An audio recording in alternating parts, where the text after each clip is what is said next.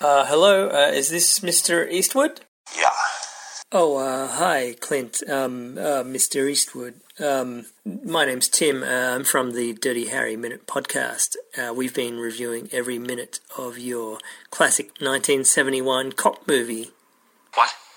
Oh, uh, we're we're big fans of yours, uh, Mr. Eastwood. Um, we've been watching you for years, from the lows of the Gauntlet to the highs of the Rookie. Um, before I go any further, I have to ask, what were you thinking when you made those two orangutan movies? I don't know. Uh, I, I, I don't know. I wouldn't know. Uh, I never think of either one of them. Uh, when I do a movie, I just do it for what the values I think, and I hope naturally you, you hope someone wants to see it. No, I think makes a movie for uh, empty houses. The critics ripped it to shreds, though, especially when you decided to cash in with the second You one. know, uh, critics are just like anybody else. They have their opinion, and you ho- and uh, you hope it's it's very flattering to your ego if they happen to say, "Well, fine, I really think this guy did a marvelous job." You see it in print, and it uh, you know pumps you up for a second. But um, the main thing is, is I'd rather have a good success than a large percent of a flop. Okay, so uh, going back to the reason for my call, um, the actual Dirty Harry Minute podcast is over. Um, we've already burned through all 100 minutes of the film already. Well, that's too bad. Oh, uh, don't worry. Our host, John, is flogging a dead horse, and he'd still like you to uh, guest star on a bonus episode if he if he could get you. Um, he's dragging this podcast out beyond a joke, you see, and he's still making content no one's asking for. How many others? I've lost count. Um, there was something to do with Batman, another fake report from the Fra- uh, San Francisco premiere, and uh, now he's shoving fan fiction down our throats. Jesus, man's got to know his limitations. Exactly. But I'm just a messenger, Mr. Eastwood. Would you be interested in phoning it, it in, so to speak? When? Well, any time that suits you. I mean, there is a time difference from Melbourne to Carmel, but I figure with COVID shutting Hollywood down, you've probably got a lot of time on your hands. How do you know that? Just a guess, Mr. Eastwood. Um, Malpaso Productions doesn't seem to be that in demand in a world full of Star Wars, Marvel, and Disney franchises. I don't need any money. Oh, I wasn't suggesting you did. Your son Scott might need some money though. Um, he's made a few turkeys. I'm sure you can relate. Do you think we could potentially turn this into a more long form conversation on the podcast? Don't get your hopes up. But could you just give us some insight? Some nuggets of information, like whether Harry ate hot dogs for lunch and dinner? Well, what difference does it make? Well, it would be your opinion. We can only speculate as fans, but you're dirty fucking Harry, so you should know. Well, opinions are like assholes. Everybody has one. That's pretty rude of you, Mr. Eastwood, but I'll play along. Will you knock off the crap? I just wanted to have a talk, that's all. Well, that's what I thought I was asking you to do. I'm afraid you've misjudged me. Come on, Mr. Eastwood. We just need one line from you to legitimize the existence of this entire podcast. That's not gonna happen. Well, that's a pretty pathetic attitude to some of your biggest fans. I don't think I can help. Okay, so I can tell John you've agreed to rendezvous on Zoom? You have a rendezvous with my ass, motherfucker. Uh, hello, Mr. Eastwood. Hello. Uh, um, well, that concludes our interview with Clint Eastwood. On to the fan fiction.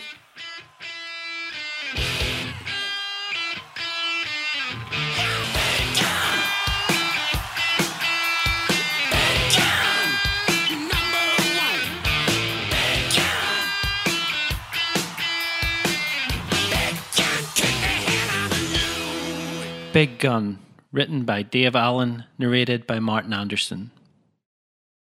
I gave you power. It's not for the first time that Big Bad Barry had thought this to himself. He was a 44 Magnum, the most powerful gun in the world, and the person he gave power to was Inspector Harold Francis Callahan. Big Bad Barry had seen some cold nights and bloody days. He was a male, as all 44 Magnums are. His abdomen was the cylinder, his appendage the barrel. Firing the bullet was ejaculate. He loved the fact that when Harry fired him, BBB felt like Harry was putting him in this position. The irony was exquisite. The city of brotherly love, indeed. Harry had no idea that he was almost a kind of queer when you think about it. Of course, a gun can't ejaculate. Anyone with an IQ higher than their shoe size knows this. But BBB took his yucks where he could get them. As much as he loved Harry in a strictly platonic way, he was always quick to assure himself. How BBB laughed to himself when Harry told Alice to get away from him in Mount Davidson Park. If only you knew, brother, if only you knew. It was also ironic BBB spewed forth death, not life, which was almost a contradiction in terms, but that was the lesser irony. He had often mused to himself that he was like Harry in this respect. Harry had no children himself. The most he could do is protect or avenge other people's children. His existence would give Harry power, but he could not give him life. BBB only hoped to himself that he saved more life than he took. He knew deep into his firing position that this was a crude utilitarianism that reduced the complexities of morality to an accounting ledger that prized the quantity of human life. But then he was a gun, not a Socrates. I gave you power, I made you buck wild. How do you like me now? I go bang. Buck wild. Okay, that was an exaggeration. Regardless, BBB was there for Harry. He was totally dependable. BBB gave Harry his greatest hits. He was there when Harry foiled a bank robbery during his lunch break. He was there for him when Harry took down the naked butcher's knife wielding rapist on Steiner Street. Most importantly, he was there when Harry took down Scorpio the first time, and more importantly, when Harry finished the job for good. BBB felt they were a duo, and he felt that Harry did too, on some level at least. He had an intimacy with Harry that Harry had with no one else, now that Harry's wife was gone. Although BBB enjoyed the newfound intimacy, he did not want it at that price. He was there to serve Harry, not the other way around. Of course, it was a two way street. BBB could depend on Harry as well. By no means did BBB take this for granted. He was lucky. A man could have many relationships at once even a loner like Harry did. But a gun generally has just one relationship, his or her owner. He placed him gently, tenderly even, when he put him down or stored him away. He cleaned about him once a week, usually on Sunday. As far as these things go, Barry and Harry had a healthy and harmonious relationship, even if Harry had no idea. One might make a claim that it was in Harry's rational self interest to take care of BBB so that in turn the gun could protect Harry when needed to. But then Harry didn't seem to care all that much for himself. BBB could not understand this. But then, what would you expect? He was an inert piece of metal, not a psychoanalyst. One of our squad cars found this in a telephone booth. An anonymous caller tipped us off this location. We have your daughter. Pay us $1 million or we'll kill her. Details later. Have a nice day. $1 million. Good Lord. This is Alan Sanders reading the fanfic piece Diary of Chico Gonzalez. Chico Gonzalez fidgeted in an unfamiliar chair. From the opposite end of the office chirped the metallic sound of typewriter heads being returned. It all seemed more like a newspaper room than a police department, Chico thought idly. Looking up, he noticed Bressler's office was now empty. It felt like an eternity since he'd been last in there mid morning with the lieutenant. The meeting with Harry hadn't gone particularly well. Bressler had warned him it might turn out that way. After a bit of ribbing about his sociology degree, Harry had shown Chico the patterns. The authorities were sure taking this Scorpio business seriously. At the coffee machine, they'd bumped into a fellow inspector named DiGiorgio. No way in hell was he going to let his own waistline go like that porky specimen Chico promised himself. Even if he ended up staying with the department until retirement. And let's see how much crap he would let Harry give him about his Mexican heritage. Still, he was impressed with the little wooden mock up of the city's skyline, His cousin was studying architecture at San Jose State. She'd probably have gotten a kick out of the woodwork. Harry had asked him if Chico was his real name. He said no, it wasn't. His name was Carlos. He debated for a moment, telling him how he had scored the nickname from his boxer trainer, Rusty, but then he thought better of it. As he and Harry walked back to the office, it finally occurred to him what it was about Callahan he hadn't quite been able to put his finger on. It was the inspector's thousand yard stare. Maybe he was a veteran, Chico pondered. The other man moved like he'd been in the service. Each move of his hips was economical and purposeful, and each movement of his face revealed nothing of the emotion or intention of the man. In his book, being an enigma was fine. The question was was he a good cop? He wasn't sure. Everything he knew about Callahan so far seemed to amount to a joke. Harry gestured to an empty desk. That be yours, I suppose, the taller man offered him before sitting down at a slightly smaller chair directly opposite. Chico sat down on the cheap, rough seat that had clearly seen better days.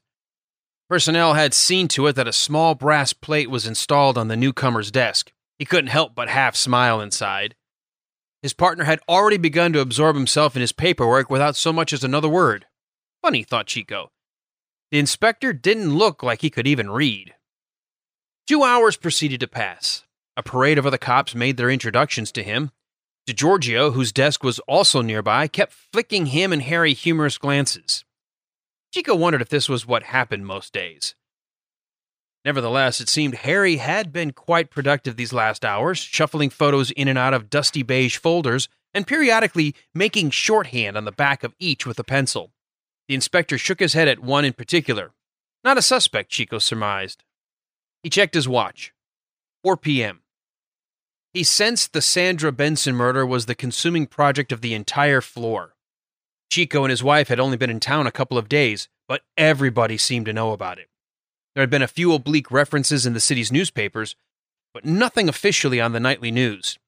Pretty hard to hide a murder on a rooftop pool, though. Harry's phone rang suddenly, finally bringing some action to their part of the office.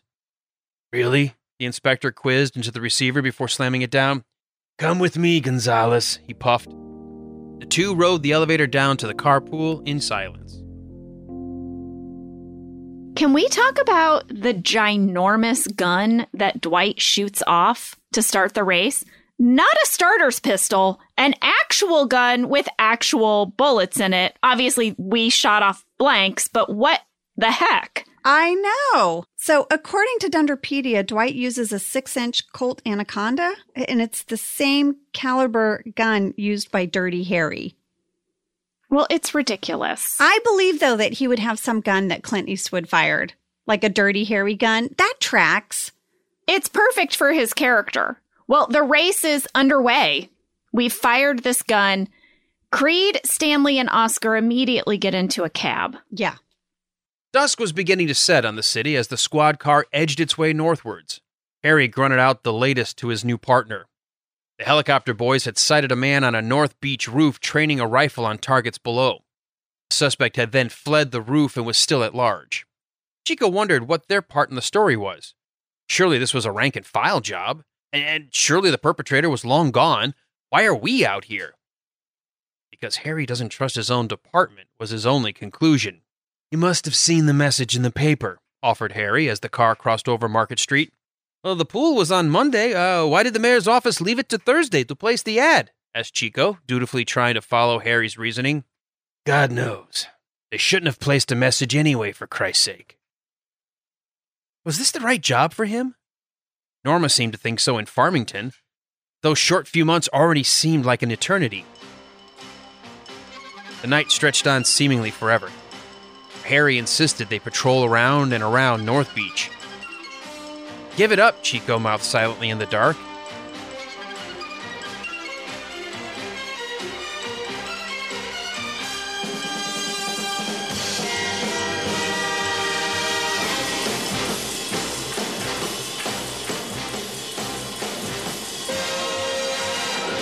Uh, want to meet the wife? Chico asked, about to exit the squad car. Not really, whispered Harry. The inspector somehow managed to make it monosyllabic. Honest, said Chico. I'll give you that. He closed the door and let Harry drive off into the chilly night. Chico started up the steps to his dilapidated Queen Anne. It had been a solid night. First, Harry had almost run over a pedestrian without thinking twice. Then a case of mistaken identity had led to Harry's walloping by a group of San Francisco's finest. Chico had found it necessary to pull out his 357 and fire it in the air. Harry had seemed impressed at this, the rookie thought. And the cause of it all? A neighborhood woman named Mary. Chico laughed. He wondered if Maria Sanchez had ever made it out of Farmington. And then, the attempted suicide. He actually didn't know what to make of that. Harry had just gone for it, seized the bull by the horns. Very ballsy, actually. Chico knew he would never have risked going up there to talk the guy down. No way. They'd given up hope to finding the scorpion after that, and Harry had elected to drive him home. Coming through the door, Norma, sitting on the sofa, smelt the gun smoke on her husband. She was scared, but decided to be brave and kept the fact to herself. Chico, confident enough he'd fired it far enough away from his body, was convinced she was none the wiser. How was your first day, sweetie? Norma asked excitedly, but in a breathy way that indicated she was very tired. Fine, said Chico, hanging up his sports jacket. Not much to say. So what's your partner like? Chico chuckled. I'm still forming an opinion. Does he have a wife? Norma asked, smiling. Chico shrugged tiredly. Well, I found a place that sells pastelitos de boda and by the boxload. Free gift wrapping. Here, have one. Chico scarfed one down. Hmm, not bad, he admitted, for North California. Beaten 10 already. Please stop me. Maybe take some for Harry tomorrow. I'm going to bed. Good night, Chico said, rubbing his pregnant wife on her small, almost indiscernible baby bump. Well, you were only what, like 28, 29 years old when you were uh, first got your first movie role? Yeah, yeah, I was 28 when when I got to Dirty Harry. Can you tell me what that process was, like meeting Don Siegel and getting in that role? It was amazing because I was a friend of Don Siegel's son, who was an actor in New York at the time, Kristoffer Tabori. So I got this appointment to meet with Don Siegel. And at the time, I didn't realize that he was Chris's father. They had been estranged. And so, uh, so when I met Don, and, and, and Don was a, a formidable guy. I mean, really an amazing man the meeting only lasted 15 minutes, you know, and all I can remember from that meeting was uh, me asking him to come to see me in this play that I was doing at the at the at the Shakespeare Festival, and he saying, "No, I got to catch a plane back to Los Angeles." Uh, and then I, at the end of the meeting, I thought, "Well, that was that." Uh, and then two weeks later, Clint Eastwood showed showed up at this play, because Don obviously was interested in me, and and I think Clint, you know, had uh, a say in the casting, so he sent him to the play, uh, and, and and then I got the job. But it was only after that Chris Chris told me, oh, it was Don actually told me because I was asking him, how, how come you hired me to play this this creepy guy? And he said, well, there are two reasons. One was I wanted somebody who looked like a choir boy to play this monster. And then the other thing was, I asked my son who was the best actor in New York, and he said, You. And I said, Who's your son? and he said, Chris Tabori, which blew my mind. What was that experience like playing such a wonderfully evil character? It was, it, oh God, I, you know, I thought all filmmaking was going to be like this. I had such a great time because I was just so, you know, just so filled with the adventure of, of doing something I'd never done before. And, and plus I was like really in good shape, both as an actor and, and physically. Um, so I, I just was just coming up with all kinds of ideas and, and Don, you know, laughed half of them out of the room, but half of them he thought were good ideas. So I felt like I was really collaborating and, and, and creating this, you know, this this film, certainly creating this character. It was only after, you know, when it came out, and um, I realized that there's this thing called typecasting. That was a rude awakening, and that and that for years, you know, all anybody wanted to see me do was just to kill people. That really got old very quickly, and uh, and you know, and sort of like sent me down a different path. Actually, it sent me back to doing theater but it was a great experience. I mean, it really was revelatory. But but in my career, it hurt because in you know if you're an actor and and you have problems with authority, that created a lot of problems for me. I, I was mm-hmm. always, you know, like a, you know, a good-looking guy, young guy, ambitious, but I was not easy to work with, you know, in terms of a director giving me directions, especially if I thought their their direction was not helpful. Now, did this carry through to Star Trek and everything as well? No, by the time I got to Star Trek, I was cool. I mean, Irene, over the years, Irene has, has helped me work this out. But certainly before, you know, I met Irene, and, and after the Dirty Harry experience, I mean, Dirty Harry, the, that experience was great because I loved the director, this guy, Don Siegel, who was brilliant. And you'd have to be a fool not to realize that you're working with a brilliant director. But then most, most directors aren't brilliant. And so, and I, and so after Dirty Harry, there were two things that were, you know, uh, that were really difficult. One was the fact that I was typecast as a crazy killer, Mm. and I really it pissed me off. And then the other thing was the jobs I got as sort of like weak carbon copies of the Scorpio Killer were as crazy killers and with weak directors or mm, I don't mean that. I don't mean that as as as, as a, a, a value judgment. I mean they, they were perfectly nice people, but they weren't Don Siegel. Yeah. And of course, I thought, well, what the hell? I mean, Jesus, I you know I. anyway. So yeah. So Well, that actually had to be a little difficult, though. That like your major breakthrough role is with this really fantastically talented director. It's difficult to go into anything and have like the best of the best, and then have to go down pegs below that for other and, things. and It's hard. also to be relegated to you know a, a meathead murderer and, Yeah. and and all the roles I got you know I mean at least Dirty Harry you know was was a piece was a was a genuine piece of uh, art I mean it was crafted I mean you, you see that film today on a big screen and it's it's it's it's epic I mean, whether or not you, you know, I mean, a lot of people were upset by its politics or its its perceived politics, but still, as a piece of of, of cinema, it was f- amazing. You said that uh, you had to battle with typecasting. Did I read right that you were actually chased down the street because people were so mad at you being Scorpio?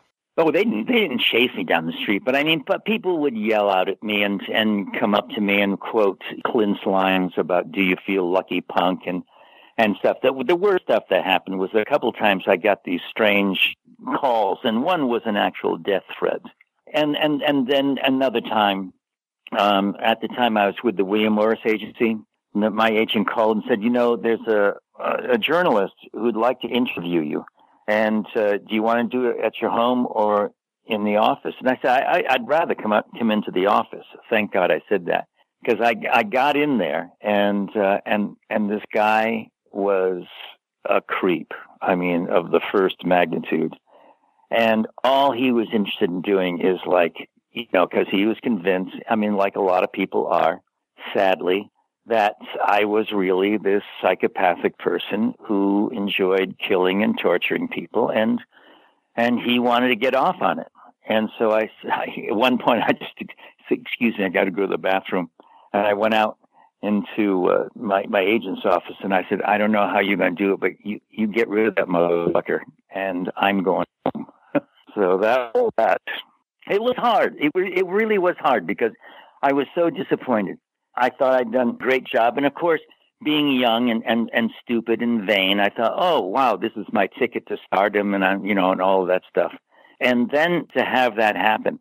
And it turned out that it probably was the best thing that could ever have happened to me, Mike. You know, simply because I woke up, I kind of, you know, shook myself awake from the, you know, the Hollywood dream and, and, and became an actor again when I met Don for you know dirty to do Dirty Harry, I'd been in a in a downtown New York theater company. It was a very physical theater company, and in and and uh, our our work was you know involved a lot of you know tumbling and and stuff like that. So as I say, you know, we were in very good physical shape, and so when I did Dirty Harry, I did all my own stunts except for one and uh, and so Don loved that.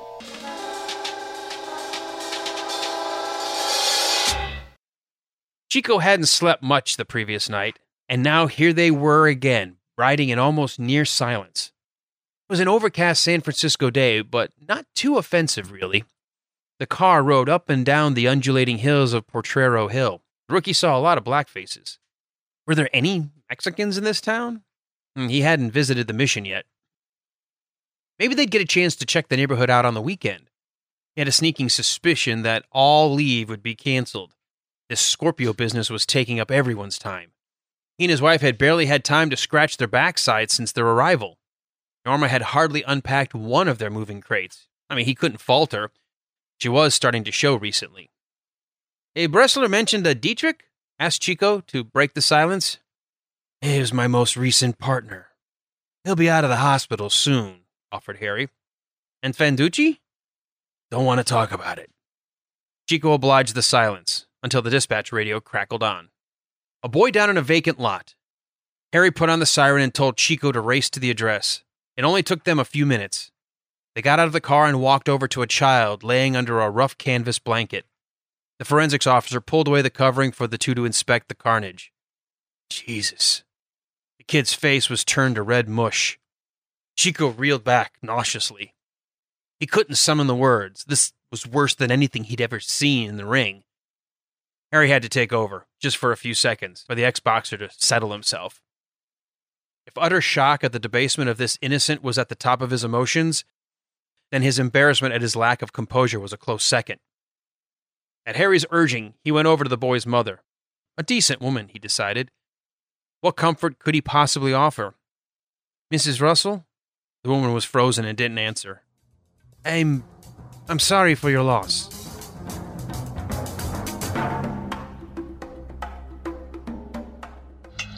This sledgehammer. Who is he? A menace. He used to fire warning shots at jaywalkers.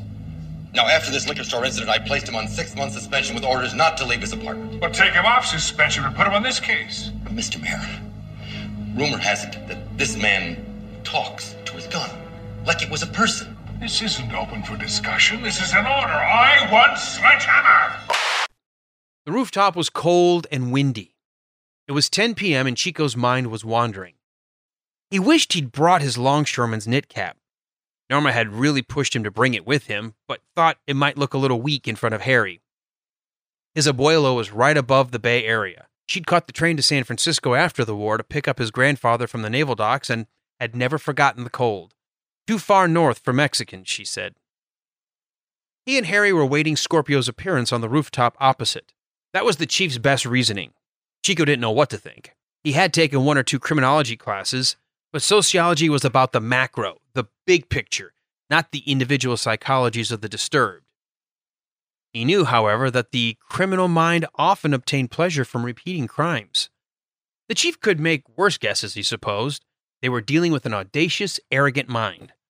But snipers weren't often extorters as well. This creep's MO was all over the place. But Orders were orders, and he wasn't in a position to question his superiors. Yet. He wasn't really sure what Harry thought. Chico was still reeling from seeing Charlie Russell's dead body. He kept thinking back to what the mayor had said to him at City Hall. He said being a police officer would restore his faith in his public citizenry, but that from time to time he would have to rehearse his stiff upper lip. Mayor had seemed a little preoccupied on the day. A slippery individual, thought Chico, and something about the zebra paperweight on his desk didn't sit well with him on the day. Chico simultaneously shivered and stifled a yawn. His job was to furnish the spotlight at the appropriate time. He held it tightly. One day, sooner or later, he'd be holding a baby instead, he reminded himself. Not now. Keep your mind on the job, Gonzalez. What had Harry been doing the last few minutes? The rookie turned his head to find the silhouetted figure of that strange specimen. He hadn't heard a peep from his partner at all. The tall man was standing as still as a statue, totally engaged in whatever it was at the opposite end of his brown binoculars. Funny, thought Chico.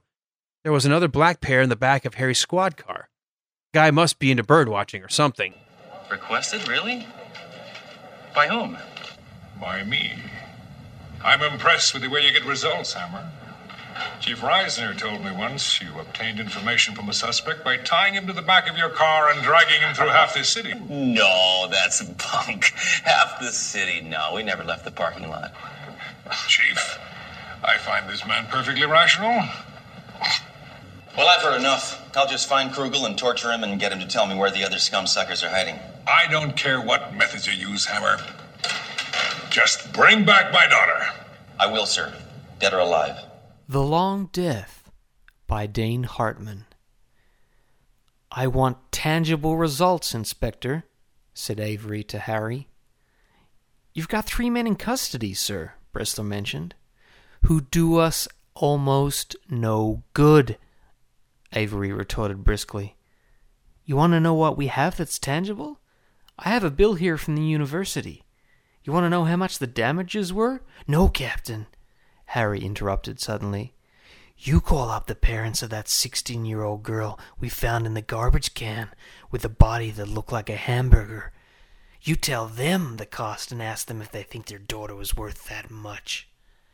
Harry didn't wait for a reply. He turned around, walked out of the captain's office, leaving the door wide open.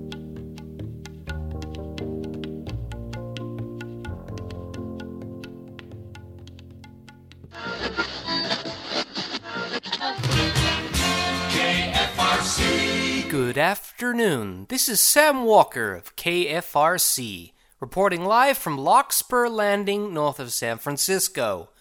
Since sunlight this morning, members of the Marin County Sheriff's Office have been diving in the sump pit of Hutchinson Quarry, purportedly for an unknown man believed to be at the bottom. Workers at the quarry have reported to KFRC that a yellow school bus colliding with the quarry gates late yesterday afternoon. Soon after, apparently two men entered the quarry with guns and proceeded to chase after one another. Now, it is not apparent what happened to one of these men. The other man, presumably, is whom the divers are now looking for. Some unnamed police sources have made it known to KFRC that the man in the sump may be of a person of interest in the Anne Mary Deacon case, which listeners may remember concerns the brutal murder of a teenage girl earlier this month.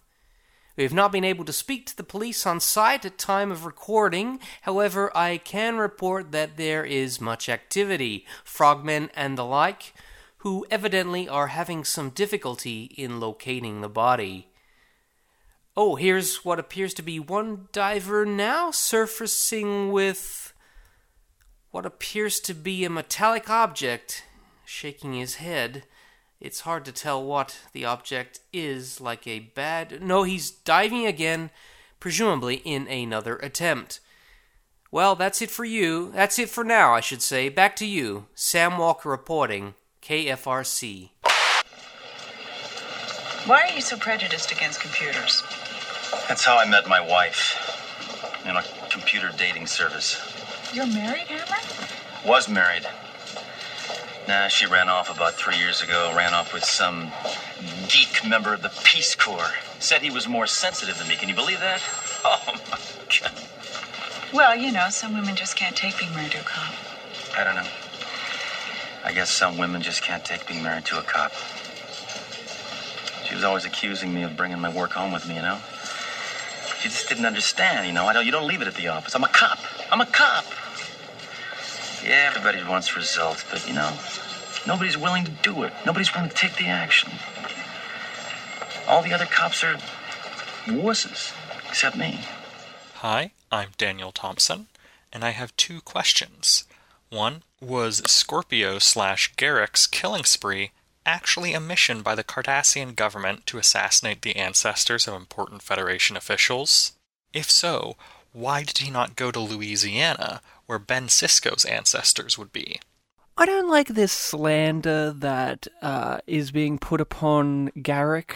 Uh, it's implying that the Cardassian government is using him for spying and assassination, which is, of course, completely absurd. He, he comes from a long line of noble, humble tailors. They just make clothes. They don't do anything evil or for the Cardassian government or for the Obsidian Order. In fact, they don't even know what the Obsidian Order is. So, uh, Garak trying to kill ancestors of the prophets or Garak's ancestors is just absurd. Uh, they would have made clothes for those people, not kill them. I mean, he's just a humble tailor after all. And if, if, if, if, if, a big hypothetical here, if he was going to assassinate, do you think he or his family members would do such a sloppy job of it like the Scorpio Killer would. Uh, it's uh, Scorpio Killer was very unprofessional if that was his goal, and and we know that that the Cardassians do not like people who are very unprofessional. My second question comes to me from my uh, lovely fiancee Karina. What do you think of Dirty Harry's childhood and how was he raised? Was he a good student? Um, were his parents strict? And yeah, that's all. Thanks for having me. And what was Dirty Harry's childhood like? How was he raised? Um, I think the best way to describe it is there's that episode of The Simpsons in which we got to see Ned Flanders' parents, and they were free loving beatniks who really didn't have any care in the world. Uh, that's that's Harry. Um, instead of going supreme Christian and Ned Flanders type, he went he went down the road of being a, a cinematic hero instead. I want to give I want to give myself different information to play from. It's not Andy from Hartford or New York or whatever you know, it's it's it's like you know, um, John from Kansas, whose dad was a truck that's driver right, or for the 20 years. killer and, yeah. who came back from Vietnam, really damaged and homicidal, it, it- that sort of thing.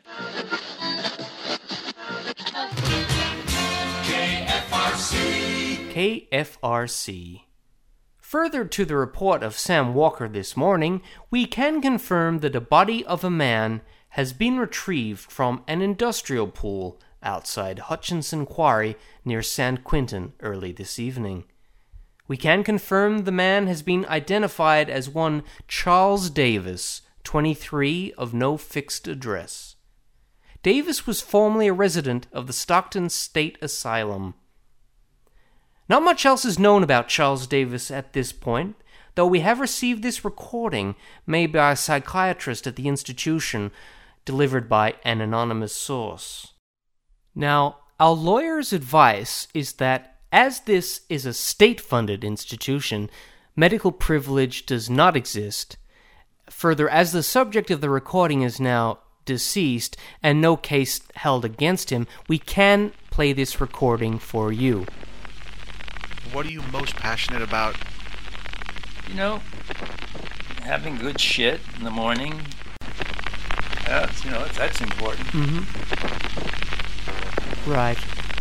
I am finally, finally learning to live in the moment. That's that's very astute of you. This is something I've been, you know, you know, I dropped acid, and smoked a lot of dope, and read Baba Ram Dass, and did, you know, Om Shanti, and, and all of that shit for years and years, and you know, going to going to one, you know, metaphysical.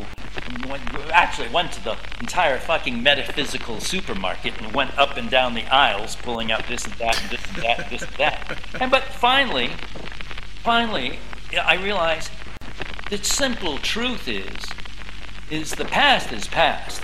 That's done. That's done. The future, who the hell knows? I think you're improving, Charles. Who the hell knows? Now, Charles, when you leave the institution, what will be important to you? Having good shit in the morning.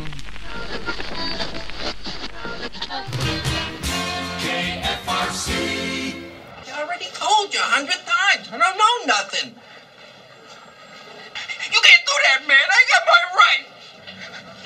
Listen, Trudy, look, I'm Inspector Sledgehammer, and I don't give a damn about the rights of criminals. The only rights I'm interested in defending are the rights of American citizens. I'm a citizen. Shut up! Don't confuse me. Thanks for sticking your neck out back there, Harry said as the two exited Bressler's office. Chico really felt Harry thawing to him for the first time. Al's all right, really. Chico nodded. You just seem so sure, Harry. Back on the roof, I saw the way Scorpio laughed maniacally, firing the machine gun. He's not going to cave in any time soon. It's a 50 50 draw for sure. Harry said nothing as the two of them continued to walk along the sunny pavement. And neither am I, said Chico proudly. Say what? I'm coming with you. Tonight. To the marina. I thought as much. You're pretty proud for a Mexican. What's that supposed to mean? said Chico defensively. Relax. I like you. What do you tell your wife? I'll think of something, Chico tendered. She'll probably have a date with the TV. You ever hear of Archie Bunker? I must get set one of these days, smirked Harry. The squad car was now almost in sight. You ever have a case like this? inquired Chico. You mean a sniper and a kidnapper all rolled into one? One that's got the mayor and Bressler all wrapped around his finger? Yeah. No, I guess not. Well then, asked Chico, prompting the other, where are we going now? Just to a guy I know, said Harry. Any friend of Harry's, Chico thought with amusement, must be a little bit of a wacko. Want to get a dog first? asked Harry, always thinking with his stomach. Chico paused to think. Only if it comes with guacamole or jalapenos. Jesus, breathed out Harry. Chico grinned for the whole world to see. Mexico Kill by Dane Hartman. The following morning, before the sun had gathered enough energy to head up in the sky, Harry was summoned to the DA's office. The DA was a political hack named Rothko. He was well into his fifties, but looked fit and in the best of health. While not very good at bringing criminals to justice, he could shoot nine under par on the greens he tramped with his cronies. And since he didn't expect glowing eulogies or front page obits when he arrived at the eternal 18th hole, he did the very least he could. Some hood had been killed by a 44 over the weekend, and Harry figured that Rothko would be the first to point the finger at him. Ever since the Son of Sam massacre, the 44 Magnum had become the favorite weapon of psychos everywhere. Whenever some nut wanted to blow off a little steam by blowing away a few innocents, they cried for their daddy to buy them a Magnum. Okay, I got it. Maybe you can call your parents and tell them you fell and hit your head and have them come home before the party. Then what happens when they come home and see my head is fine? Well, we'd have to hit you over the head and give you a bump. Ooh, like in that Dirty Harry movie? Where the bad guy yells at this black guy so he'll beat him up? Then he blames it on Clint. It was Callahan! No chance. I'm not gonna let you guys hit me. Duel for Cannons by Dane Hartman. The world may keep turning, Bressler thought, as he marched past different squad rooms, but some things never change. Like the San Francisco Police Homicide Office. It was still on the seventh floor of the Justice Building.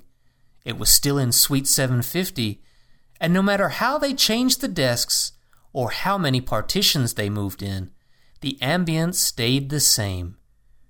Too much smoke, too many junk food wrappers, and bad booze.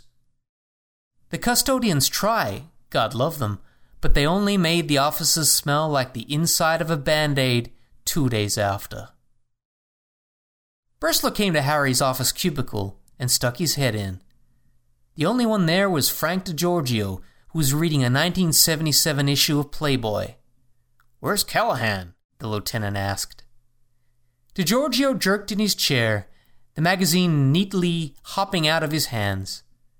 When he saw it was Bressler doing the asking, he swallowed the curse that leapt to his lips and collected himself.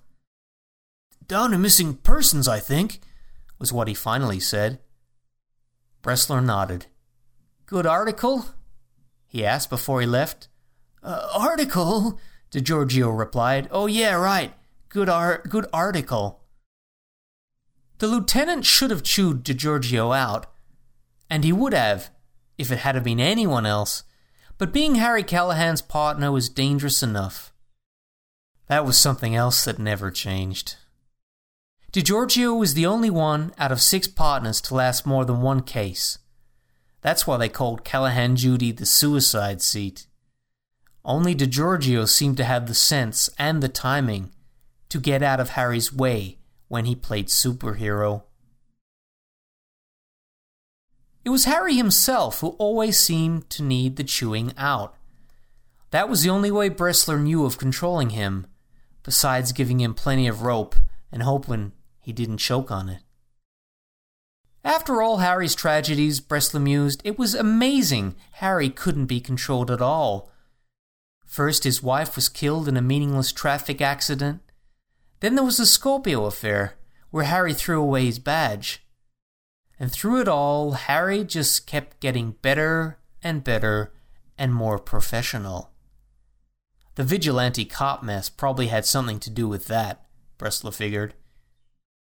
Callahan really had to examine his MO during that case. So now, if anything, Harry was even more devastating in the field. It was just a matter of utilizing him properly. And after all their years together, Bressler considered himself the Callahan expert.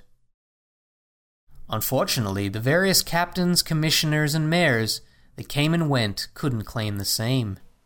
Ooh, it's that new show about the policeman who solves crimes in his spare time. Crank it, Homer. You busted up that crack house pretty bad, McGonigle. Did you really have to break so much furniture?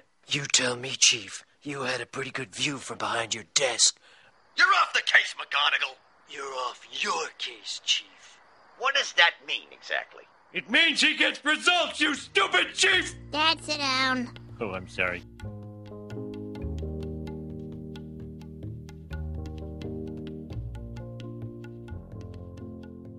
It's funny, I was just talking with a screenwriter, John Huff, and he was saying that his entire career is basically owed to studying the script for Dirty Harry. He just, he and his writing partner, L. Ford Neal, just studied that script, learned where the beats were in that script because they just felt that that really, you know, and he said, no, you could probably do that with any script, but we chose Dirty Harry. But Dirty Harry, yeah, it's a really really tight script and having a director like Don Siegel in the directing chair on that one was a perfect match. And you mentioned the you know the regulars from Cassavetes. You know, it's so nice to see the regulars in a Don Siegel film as well because he had kind of his core group that he would work with over and over again. And one of those people, you know, you mentioned Lalo Schifrin earlier. They, that was his guy. Like so many of the Siegel films were scored by Schifrin. You know, so many times you'll see these faces popping up in one Siegel film or another. And Don Siegel, a lot of people will just point to like Dirty Harry and some of the, you know, the uh, Invasion of the Body Snatchers, some of these movies. But he had such an amazing career. And I think even kind of like his misfires are always interesting. Not that he had a whole lot of misfires.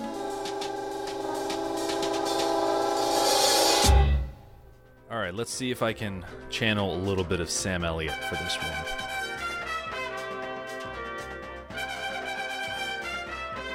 Giorgio was not a particularly complicated man. Jameson on the rocks, past the ice. Mary returned to thinking about rabbits again. Somehow managing to find and operate the battered rotary phone, she called Sandra and tried to explain to her what was going on, even though she really had no idea what was going on. All she could muster were a few nouns and some slight giggling in between. Somehow, mutual accord was made, and Sandra agreed to come over an hour earlier than originally planned.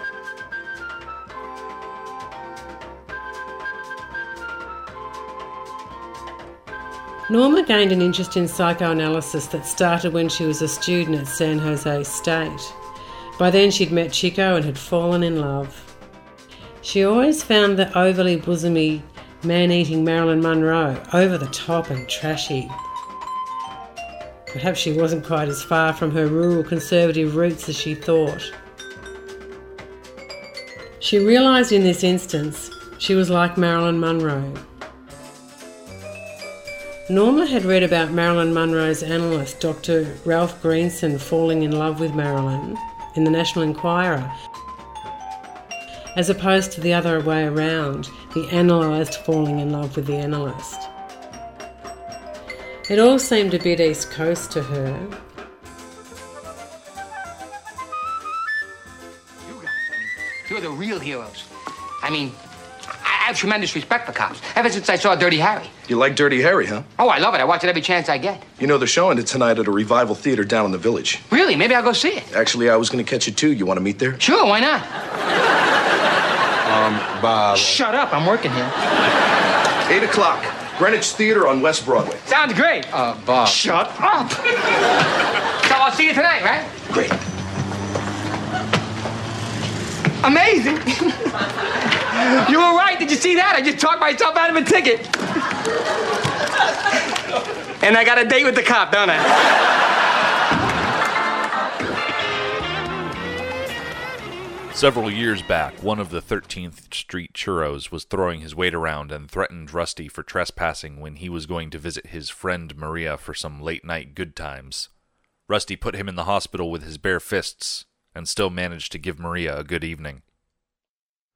Three days later, when the 13th Street churros rolled up to Rusty's house in their lowered 64 Chevy, he chased them off in his underwear with a bottle of Jameson's in one hand and a tie iron in the other. You can take the boy out of the barrio, but you can't take the barrio out of the boy. As the cliche goes.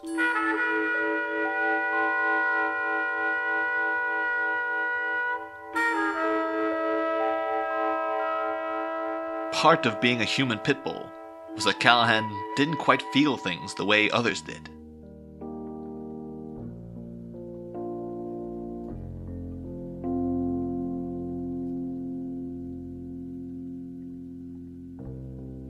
Various Acts of American Violence by Dave Allen.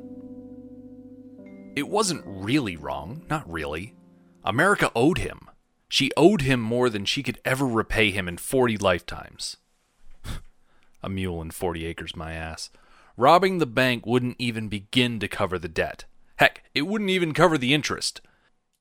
He had fought in Vietnam and was even hopeful that things would change. I mean, not radically overnight, perhaps, but eventually change for the better. The Black Panther straightened it all out for him. If black soldiers were not given respect after World War II, why would they get it after Vietnam? The more things changed. America had taken from him. He was going to take from America. She would never give it to him voluntarily. If she was going to do so, she would have done so by now. Despite what he told himself, he did actually feel sorry for the customers and low level staff in the bank. In spite of all his hatred for the country and what it stood for, he couldn't really hold them responsible. He had grown up poor in rural Alabama, where he could go days, sometimes weeks even, without seeing a white face. And when he did see a white face, there was violence as often as not. But over in Vietnam, he met poor whites who weren't much better off than he was. I mean, he was no genius, but he could tell they really had nothing over him. They were no more in control of the levers of power that controlled the system than he was. If they were, they wouldn't have been sent halfway around the world to die. He and two other former Vietnam veterans that he had met through the Black Panther centers, Ed Mustafa and Horace Wilson, had all agreed to rob a bank. Robbing a bank in the SCO would be about as easy as anywhere in the country. A city famous for its queers and hippies would be unlikely to have much heavy manpower. The rich yuppies would give over easy, and the threat of violence would probably be enough. At least he hoped it would be enough. He was familiar with violence long before he went to Vietnam, and he had seen enough of it to last ten lifetimes. The violence he had seen over there had calloused his soul. He was capable of things he would never have imagined. I, David Dedrick, got to read some some short stories that were written for the Dirty Harry Minute. They did a kind of fun fan fiction episode where they got various uh, guests of the show who wanted to do so. They didn't force us or pay us, but you know, fe- they fell in between the two. And and uh, that what we did was we wrote stories that were kind of interstitial stories, so they're not they're not related to the main action of the movie. They kind of fill in background details of, of the various characters and things that happen in the film. So, is this like fan fiction, basically? It's like fan fiction, exactly. There's little short stories. Okay. Some of them detail, say, uh, the guy who sells hot dogs to Dirty Harry. All I, right. I wrote about the black guy who beats up Zodiac. Okay. Uh, so he looks like to make people think that he was beaten up by Dirty Harry. That's right. Other people wrote about the bus driver. So you know, it's so everyone kind of chose different elements of, of the story, and they kind of they kind of imagined scenarios around these characters, and, and that sort of that kind of fill in elements of the film that aren't that aren't discussed. And it was a lot of fun. It was I really enjoyed writing mine. I thought it was really fun. And so then um, the host of the show. Uh, he asked he asked if I wouldn't mind reading them because I guess he I guess he wanted someone who had like some semblance of an American accent, which I don't because I I live in Canada, but you know. So all, you know, it's Dirty Harry A. I kept saying, and then uh, but so I got to read all these stories. I think there was thirteen of them, and so I read them all, and I learned a few things reading these stories. One is that it's hard to read a story and not make a mistake. It's really hard to like read in a microphone and make mistakes. The second thing I learned is that I am unable to speak. That's Mm. that's the second thing I, I learned. I I discovered that I I for the longest time thought that I had pretty good diction and was a good reader, and I've I've always taken pride in my and this is not something you should do in church, but I've always taken pride in my reading the lectionary on on Sundays. I always think I do a good job and that I'm very clearly clear spoken, but also make it interesting. You know Okay. and and I learned that all of that is wrong. That I am actually a terrible reader with a mouthful of marbles, and so that that was also like kind of shocking. And then the other thing I learned is that uh, I don't want to do anything for Audible.